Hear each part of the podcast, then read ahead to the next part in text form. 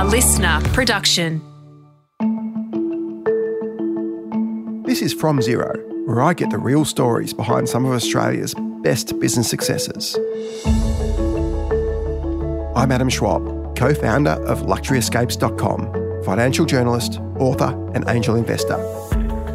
With my best mate from school, we co founded Luxury Escapes, and the business has grown to turn over almost half a billion dollars annually without raising a dollar of outside capital. People ask me all the time, how do we start the business? And now I want to turn the tables.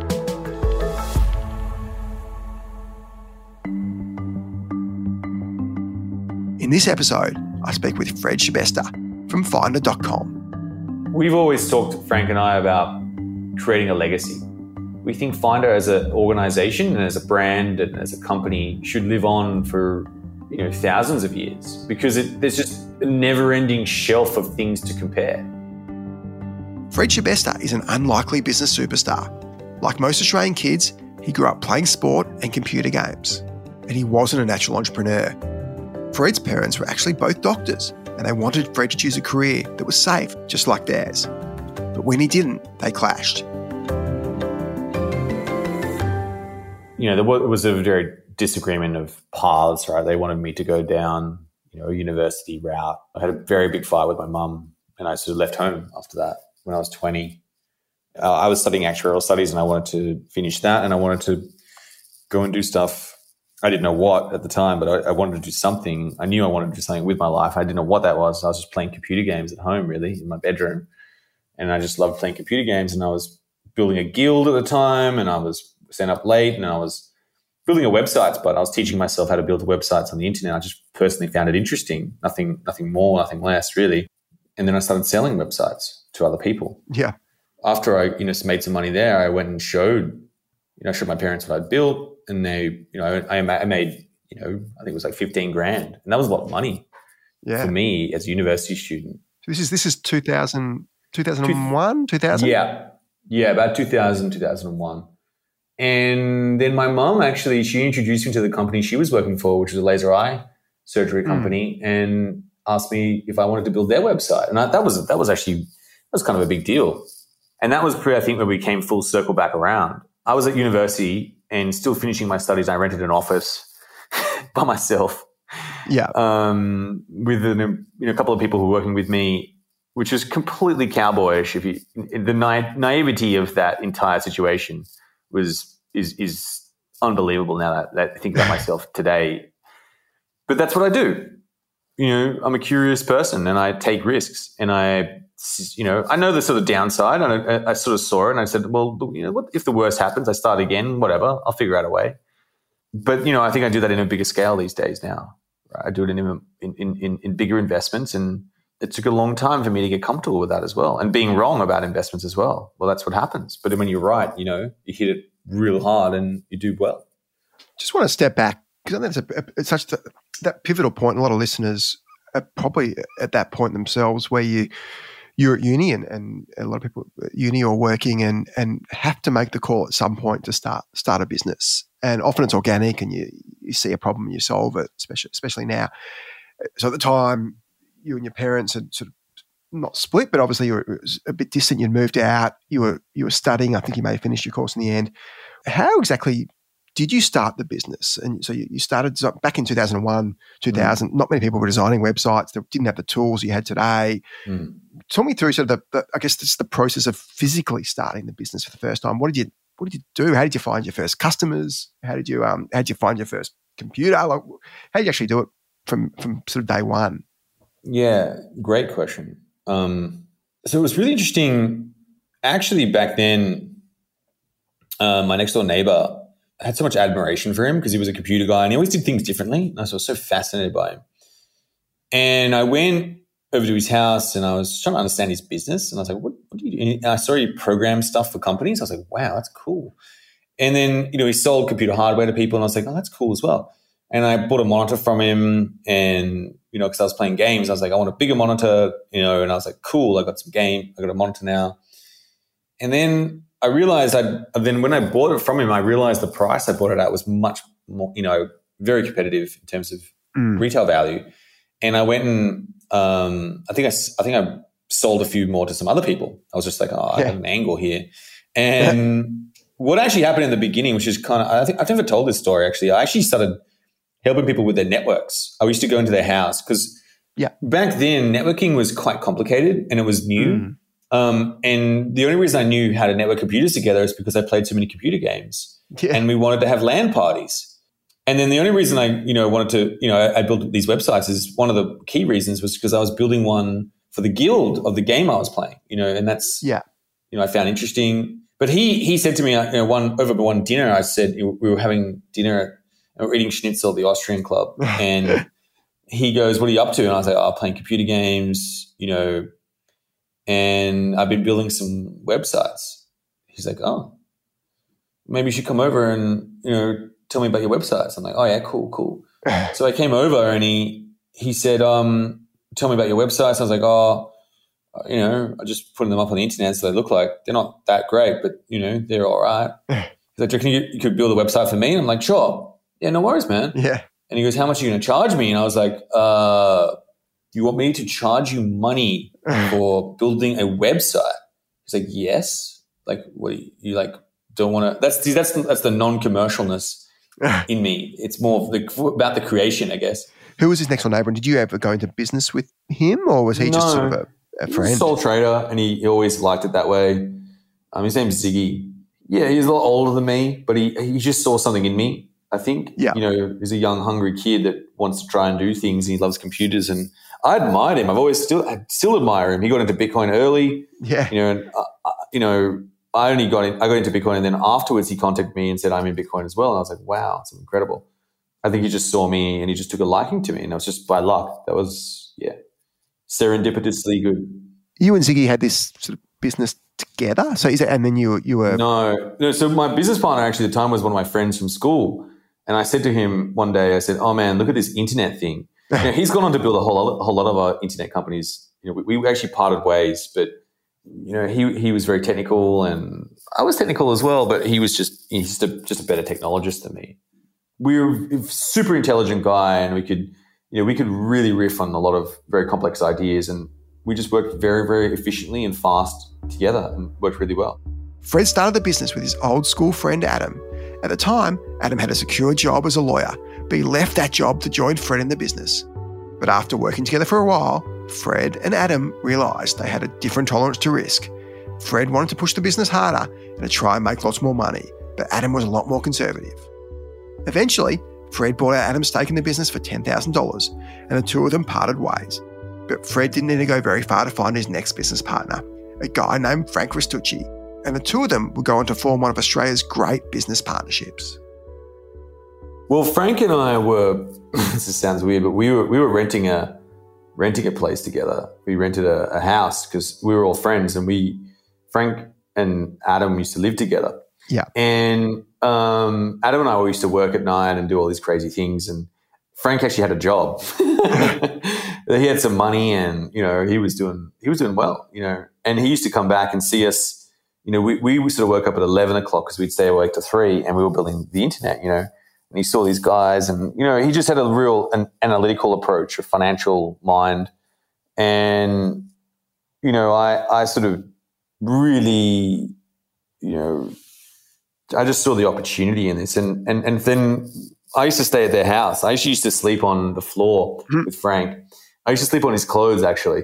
So, so he would always leave he, he used to be on the top floor and, and i would climb the ladder up to his um, room and sleep on the floor you know, and then he would wake up and go to work, and um, then I would sleep in his bed basically, and that you know it was pretty unsustainable. But yeah, and then it was like, hey guys, you know, let's why don't we sort this out? And so we rented a house all together. Yeah, and then obviously, you know, with Adam and I, we sort of parted ways, and that was very sad, and it was.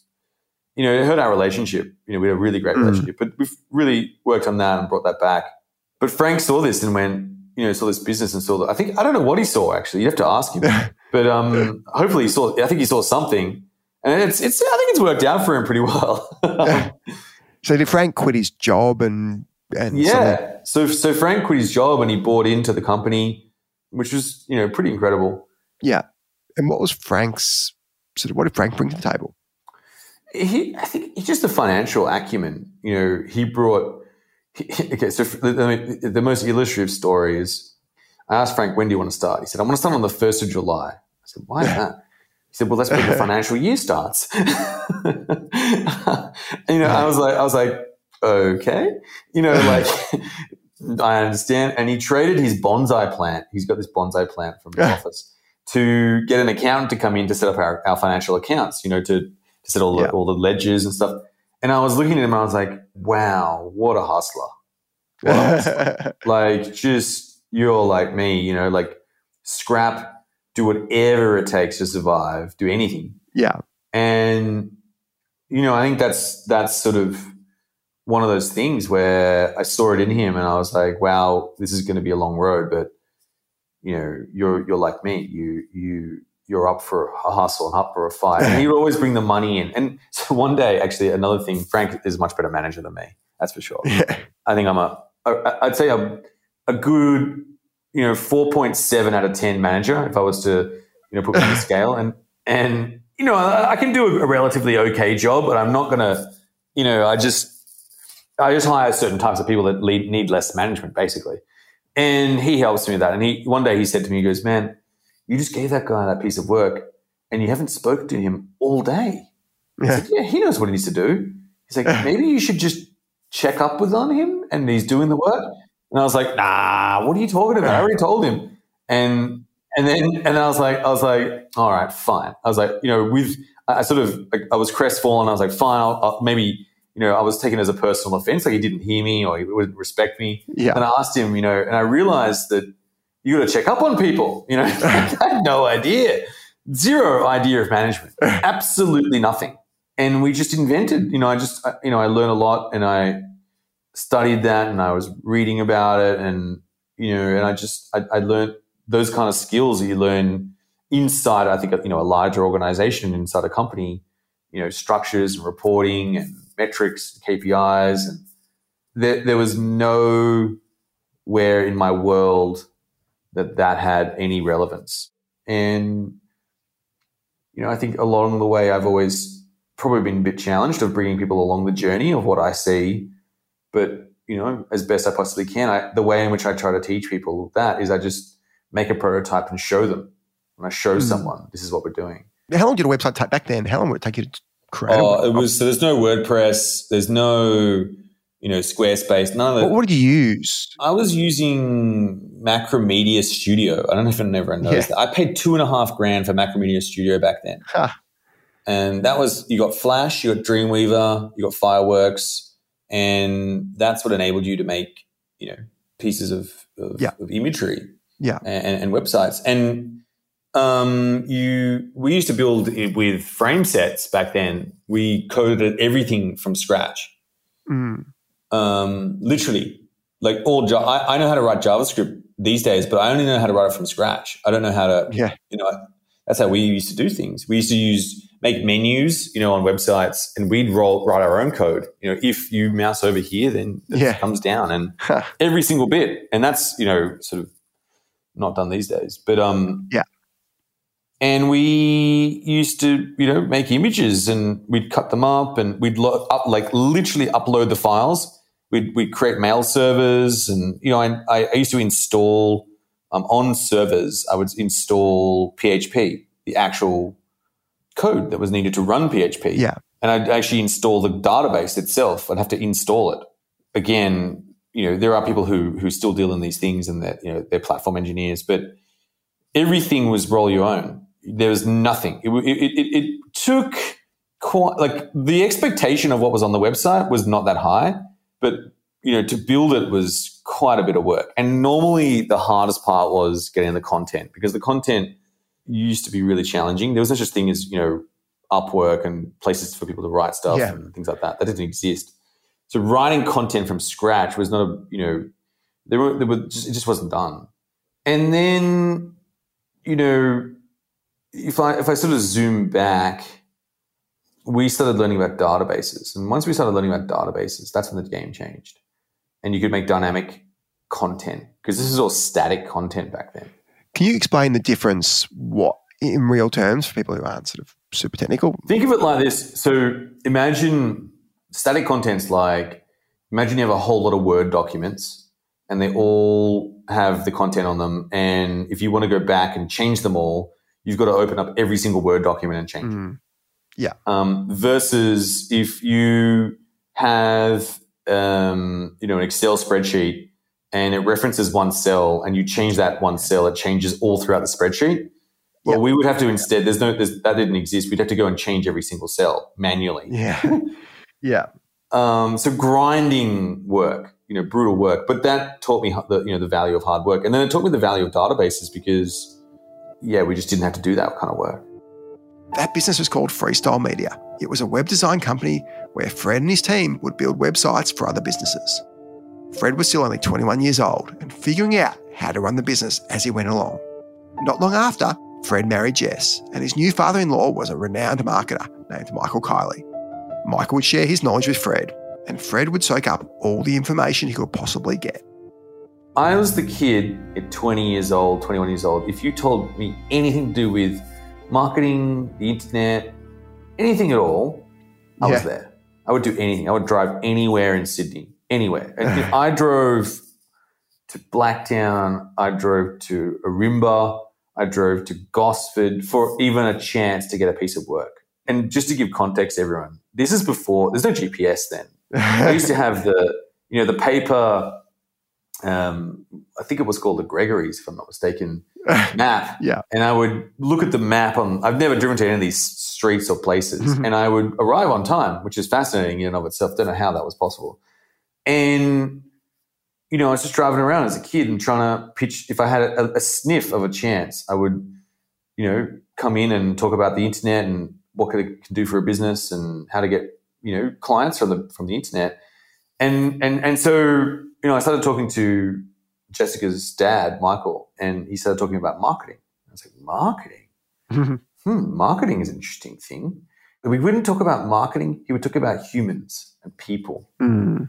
and how people's emotions determine their behavior and how they how those emotions you know determine buying decisions and how to speak to the people and what people think about the world and how people don't actually see the same world they have different paradigms and there are heuristics built into humanity and when you understand that and how you talk to that and what does that mean in terms of products and what does that mean in terms of technology and what does that mean and, and, and all of these questions which i couldn't i, ne- I never knew anyone would think that deeply but i would sit at his Yeah. feet and just listen i wouldn't say i would just ask questions and let him riff and just go on and on and on and just i was just vacuuming every single bit of information the internet was not as full with blogs and Twitter. There's no Twitter and any of that stuff. It was just raw people that you knew. And if there was anyone, it's, it's, you know, it's difficult in Australia.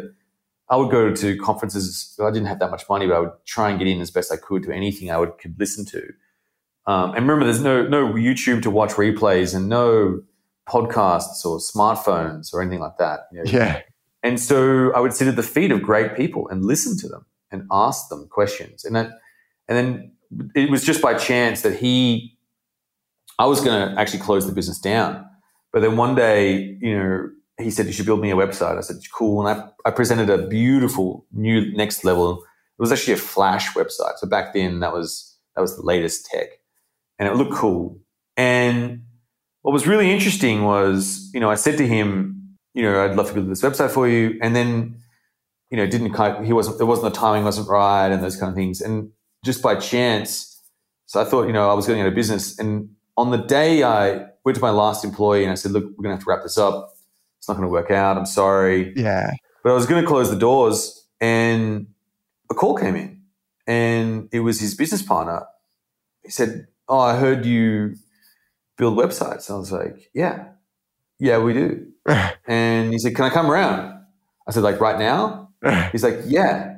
And he drove around in his car and came into our office. And this office, just to give you context, the, the, the office we rented was this this lady called Penny Bourne. And Penny Bourne um, invented um, the jingle "Will Save You" for for Aussie's John John Simons, right? She's a great advertiser. Anyway, Yeah. she she was a, a sort of a, a two pack a day Benson Hedges smoker, and she I was renting her office, so she would just chain smoke all day. Um, and there's nothing I could really say or do about it. And the rent was cheap, and I, I needed to have a place, right? But um, um, he came in, and you know, this is really awkward office, and I had a couple of computers that I bought from my next door neighbor, obviously cheaply.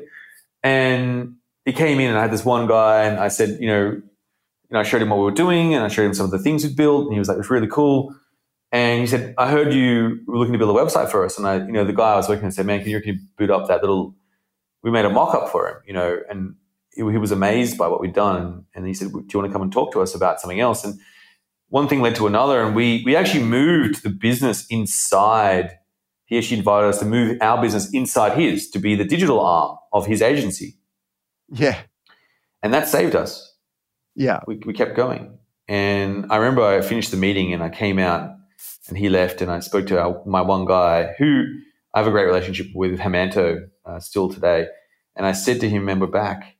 we're still in." And I remember so clearly. I, I, can I can feel the the edge. I was on the edge and looking down to the abyss, literally of nothing. And I didn't mm. actually know what I was going to do from there at all. I just did whatever I could, really. Anything, anyone who wanted a website, I'd give it to them. Yeah. And what was the rev- what, what, did you get the, the revenue of the business to? And, and, were you paying yourself much of a wage back then? You're still, still pretty oh, young, young kid not, at the time. Yeah, no, we, we were paying ourselves for about, I don't know, 70, 80 grand max. Um, it's not bad for, for what, you're 22, 23. Oh, no, that's probably, yeah, towards the end. In the beginning, we were paying ourselves probably 500 bucks a month. Okay. Yeah. Maybe, maybe, no, maybe 1500, 1500. Yeah. And some months we'd have to skip. so, you know, so Frank and I used to make spaghetti every night. And, you know, if it was a good week when we got our pay, we'd, we'd buy some meat for the bolognese. But otherwise, some nights we didn't have much money. So we used to go through the cans. You know, we go through the back of the cans in the cupboard and we'd combine them all together and just sort of make some something. um, and we didn't buy any toilet paper. So we used the, that was, you know, it's better to use the uh, newspaper than it is to use the magazines. That's what I found. we had no toilet seat. We didn't have any. Actually, we had holes in our shoes. We'd wear our socks until they fell apart. Um, but we kept, you know, one suit really clean, and yeah. so we could present. We still got that business to like I think it was like a million dollars a year or something, something around that, That's one and a half good. or something. Yeah. yeah, we hustled so hard, uh, and we just got a break. You know, more as we built more and more better stuff for people and we got better, we hired better talented people. We built more beautiful things. And because we built more beautiful things, more people came. And, you know, I started learning then about search engine marketing. That was the key back then. Yeah. Yeah. Um, and that unlocked a whole new revenue stream. And, but, but each of these lessons taught me the value of money, of cash flow, of just the really raw, hard lessons that you no, you just don't get. There's not really an easy place to learn them, but we learn them the hard way.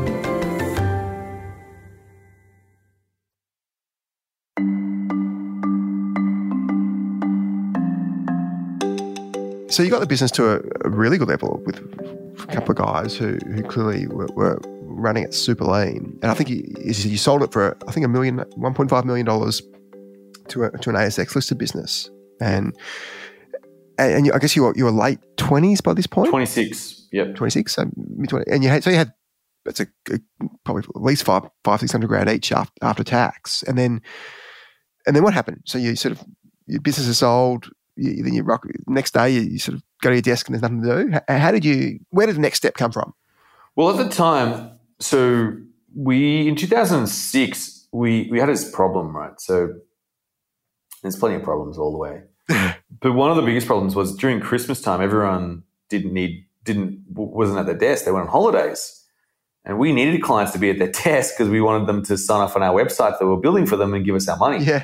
And so we had all this spare development resource and time, and so we started um, venturing and building new um, businesses ourselves. We thought, right, why don't we just build some of our own? We're making so yeah. much money for everyone else, and we're getting paid yeah you know so little.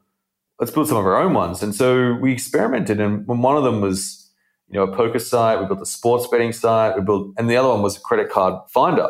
Yeah, which was a credit card comparison site. We put that on the internet, and, and each of these sites did okay. You know, we growth marketed them, and then you know we sort of just left it alone, and you know it made a bit of money, and it, we couldn't really put too much money into it because we just didn't have that much capital at all. Yeah, this was this, this would have been built. Each of those businesses would have been built off the probably for three hundred dollars, more. Like it, it, nowhere yeah. near, you know. But they were good proof of concepts, and they made a little bit of revenue, and it was nice, and and then we had to leave them alone because we sold the other part of the business and we kept that business. Yeah.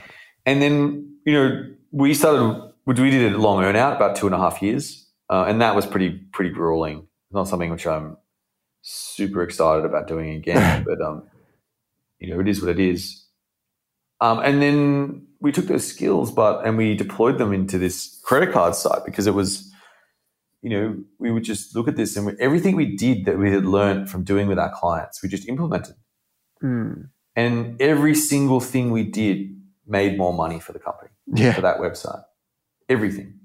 Like literally operating with your eyes closed versus the beginning of the agency, which is grueling. This was just like, yeah, I know exactly what to do to make more money. It's not even a question because I've told so many clients for the last five years what to do, and we just get to do it ourselves, which is awesome. Yeah. And so this business just started flying. You know, it's just unbelievable. When you say flying, you mean in terms of traffic, in terms of revenue? What traffic was, and revenue. Just everything we did made more money. Every little thing. And so what, what, what were you, you obviously credit card on, you were comparing what different credit cards on how much they yep. cost and how many reward points you got. What, what was the what was the value you were adding to your, your customers that were causing them to flock to the site en masse? Well, no one had really done that in such detail in Australia. They'd never been done. Sounds weird, right? we wrote the first student credit card guide in Australia. We wrote, we wrote, we were the first people in Australia to compare no annual fee credit cards. No one had ever done that yeah. before. We'd written, we wrote pages and pages of content that no one had ever compared before. And so it was relatively just no one had gone that deep on credit cards in Australia. So why is that? I, I don't know why. It just wasn't done and you guys are writing all this stuff yourself. So did you, did you have any? What was your domain expertise uh, in terms of how did you even know what to write? Well, at the start, I just wrote it myself. And, you know, I, I, I, so one of the things I lived on a credit card through the first business. Yeah. So I, that's how I financed, you know, staying alive. I, I, I had, I had a thousand dollar limit and I lived on that for five years. I put everything on my credit card and then I would pay it off slowly, and you know that's how I that's how I survived basically. So I knew about credit cards because I'd used them, and I knew about reward points because I spent so much on my card that I got some reward points, and you know that was lucky. And then I think the idea of speaking to customers and understanding what they did and what they wanted and what they wanted more of, and then giving them more of what they wanted, came from Jess's dad, Michael. And I would just ask, he, he taught me about marketing. You just ask the customer what they want and give it to them. I was like, that's a really smart idea. And so I just started asking people, what else do you want to see on this website? They're like, well, I'd love a calculator. Okay, let's put a calculator on. You know, or I'd love to see, you know, balance transfers. I was like, why is that? Well, I've got credit card debt and I keep revolving mm. through credit cards. I'm like, really? That's a thing? And you just discover things, you know, by yeah. asking people more and more questions. And and and it, it, it really was very rudimentary, but backed up by incredibly smart and proven operators who knew how to run, you know, internet marketing. They ran the business on an affiliate model. They would use their SEO skills to generate traffic and create content, and then monetize that traffic by charging partners an advertising cost.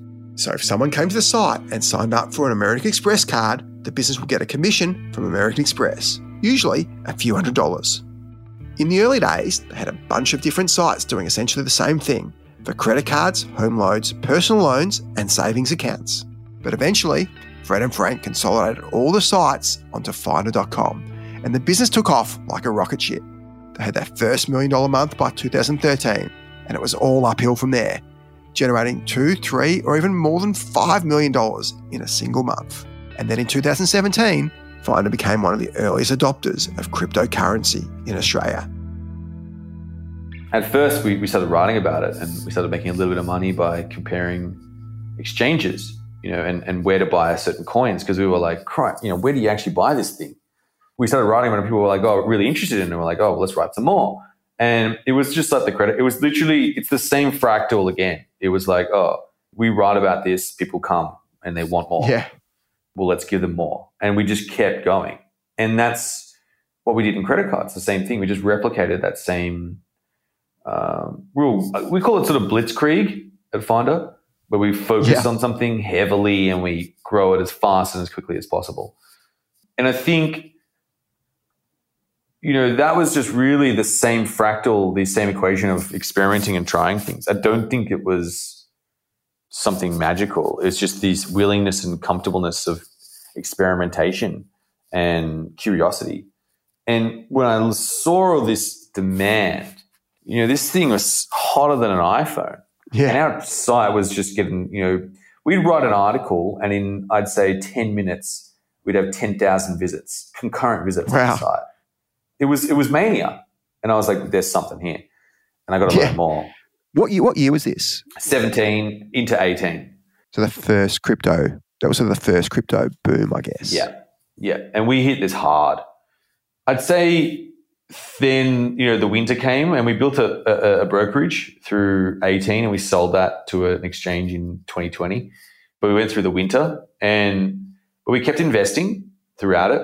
And that was actually, that actually served us amazingly well today and got us through COVID, I'd say as well. And, and, and we were Yeah. able to buy a couple of competitors um, in the comparison space um, during that time as well and set us up you know, pretty well for I think what's going to be quite a boom when we come out of this um, in Australia and you know, in Southeast Asia and different countries.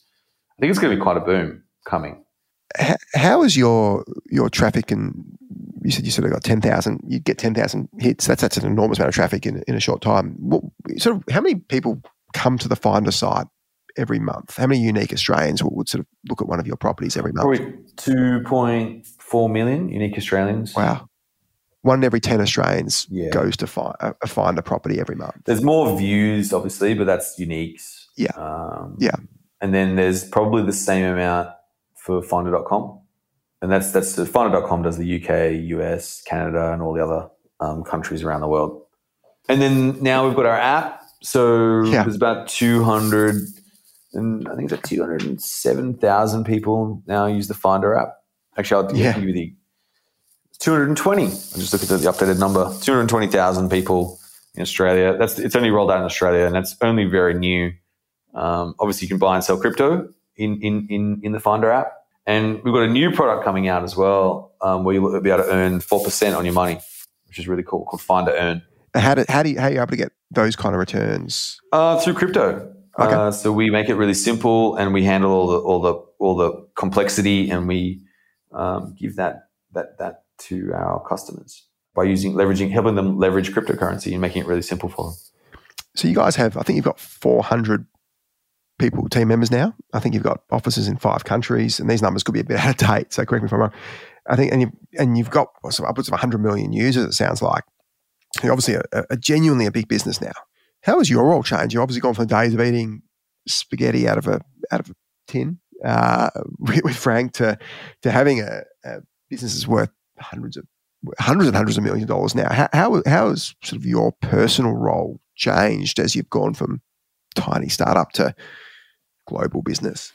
I think over time I've become less and less operational in the company and more you know I work with a very small team in Finder called Finder Ventures. And you know we go and venture and create new companies. You know we built the Finder app. The Finder Ventures built the Finder app um, which Yeah. sounds weird but it was it's an isolated business in Finder. And now it's going to be more and more integrated because we've made you know we've hit product market fit now and it's you know it's booming. It's a it's a it's a new whole new revenue line for Finder, which is super exciting. Yeah. You know, we've reinvented the company, and that, that's what I'm good at. You know, I think I'm not that hard sort of CEO. You know, with the rhythm and the, you know alignments and all that. I think it's more better for me to you know stick to the fringes and to the frontier and bring the new thing, bring a new perspective. And I realized that over a long period of time that I'm not that I'm not that's that's who I'm what I'm better at. I'm I'm, I'm the I'm a creative person. I like to create things and I bring them to Frank to go and manage. You know, no, but you know, yeah. at, the, at the same time, but I actually can lead very well. I can lead um, an organization and when I need to and overhaul it and then hand it over to someone. That's that's what I'm good at. How has your success changed how you and Frank live day to day? You still pretty? I imagine you're not as frugal as you used to be, but uh, are you still pretty sort of frugal? Do you have you enjoyed the trappings of success yet, or, or have you guys? Is it is it a journey and you're only sort of part way through? You know, I think I I have you know I've bought a few things, but they're all fairly t- like in, they're investments. You know, I bought an bought an apartment, I bought a house, and I bought a car. Everything's very tied back to investment and investing. Frank and I are pretty, you know, this, we're just frugal guys. Um, and Jeremy as well, who, who joined us. He, he, he, he, would be really, I'd say he's a, he's a co-founder as well. He obviously, he wasn't yeah. there at the founding, but he obviously came in and he's, he's, you know, instrumental in the company. And all of us, we haven't taken any money off the table with Finder yet. And I think it's, you know, probably coming to that time, maybe. But I think, I think, you know, throughout time, we've just, you know, Frank and I have done a lot of work in managing our money and we live, you know, I think it's still relatively frugal, but I think it's just, you know, done in ways that also, they're just very considered investments. They look, yeah, they're just well packaged investments as well. Yeah. Um, that, that give me a nice lifestyle, you know. So you, t- you touched on it uh, just a minute ago. What's the, what's the end game for, for, for you and Frank? Do you, do you think about listing finder? You, I'm sure there's plenty of businesses that, that knock on your door regularly because you're such a, a cash generative business uh, and a defendable business, uh, defensible business. What's the um, what's the end game, and, and what do you guys want to be doing in, in 20, 30 years? Have you got a have you any idea? I think we're you know we've only just begun. You know, I feel we've just invented this whole other business in Finder, which is super exciting, and I think Finder is extending and becoming a fintech. That's that's sort of that whole trajectory, and I think crypto find you know forms a you know a centerpiece of Finder in the future, and I think we're positioning ourselves to be way ahead of the curve when it comes to the new financial system. And I think you know we feel it's just day one. We've only just begun. We're in sort of a process of raising some money for the first time because we feel like we've got a really strong conviction on where we're at and where we can go to. I think we've always talked, Frank and I, about creating a legacy. And we think Finder as an organization and as a brand and as a company should live on for you know thousands of years because it, hmm. there's just a never-ending shelf of things to compare and you know staying relevant and staying ahead of the curve is built into the dna of finder find something new and hit it hard. And um, I think we're comparing vaccine test kits now on Finder. Hmm. um, we're looking at play to earn and NFTs and how we're going to play in that space. And yeah, I, I think it's just a, a, very beautiful platform to create from.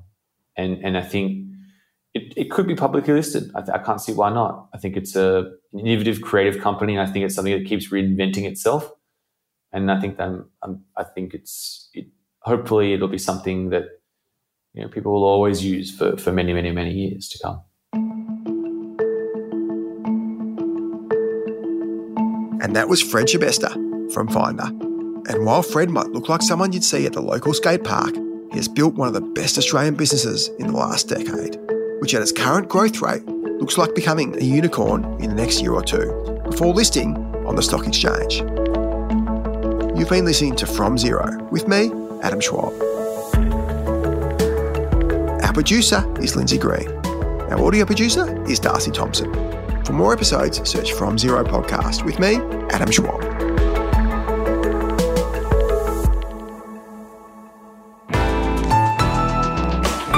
Listener.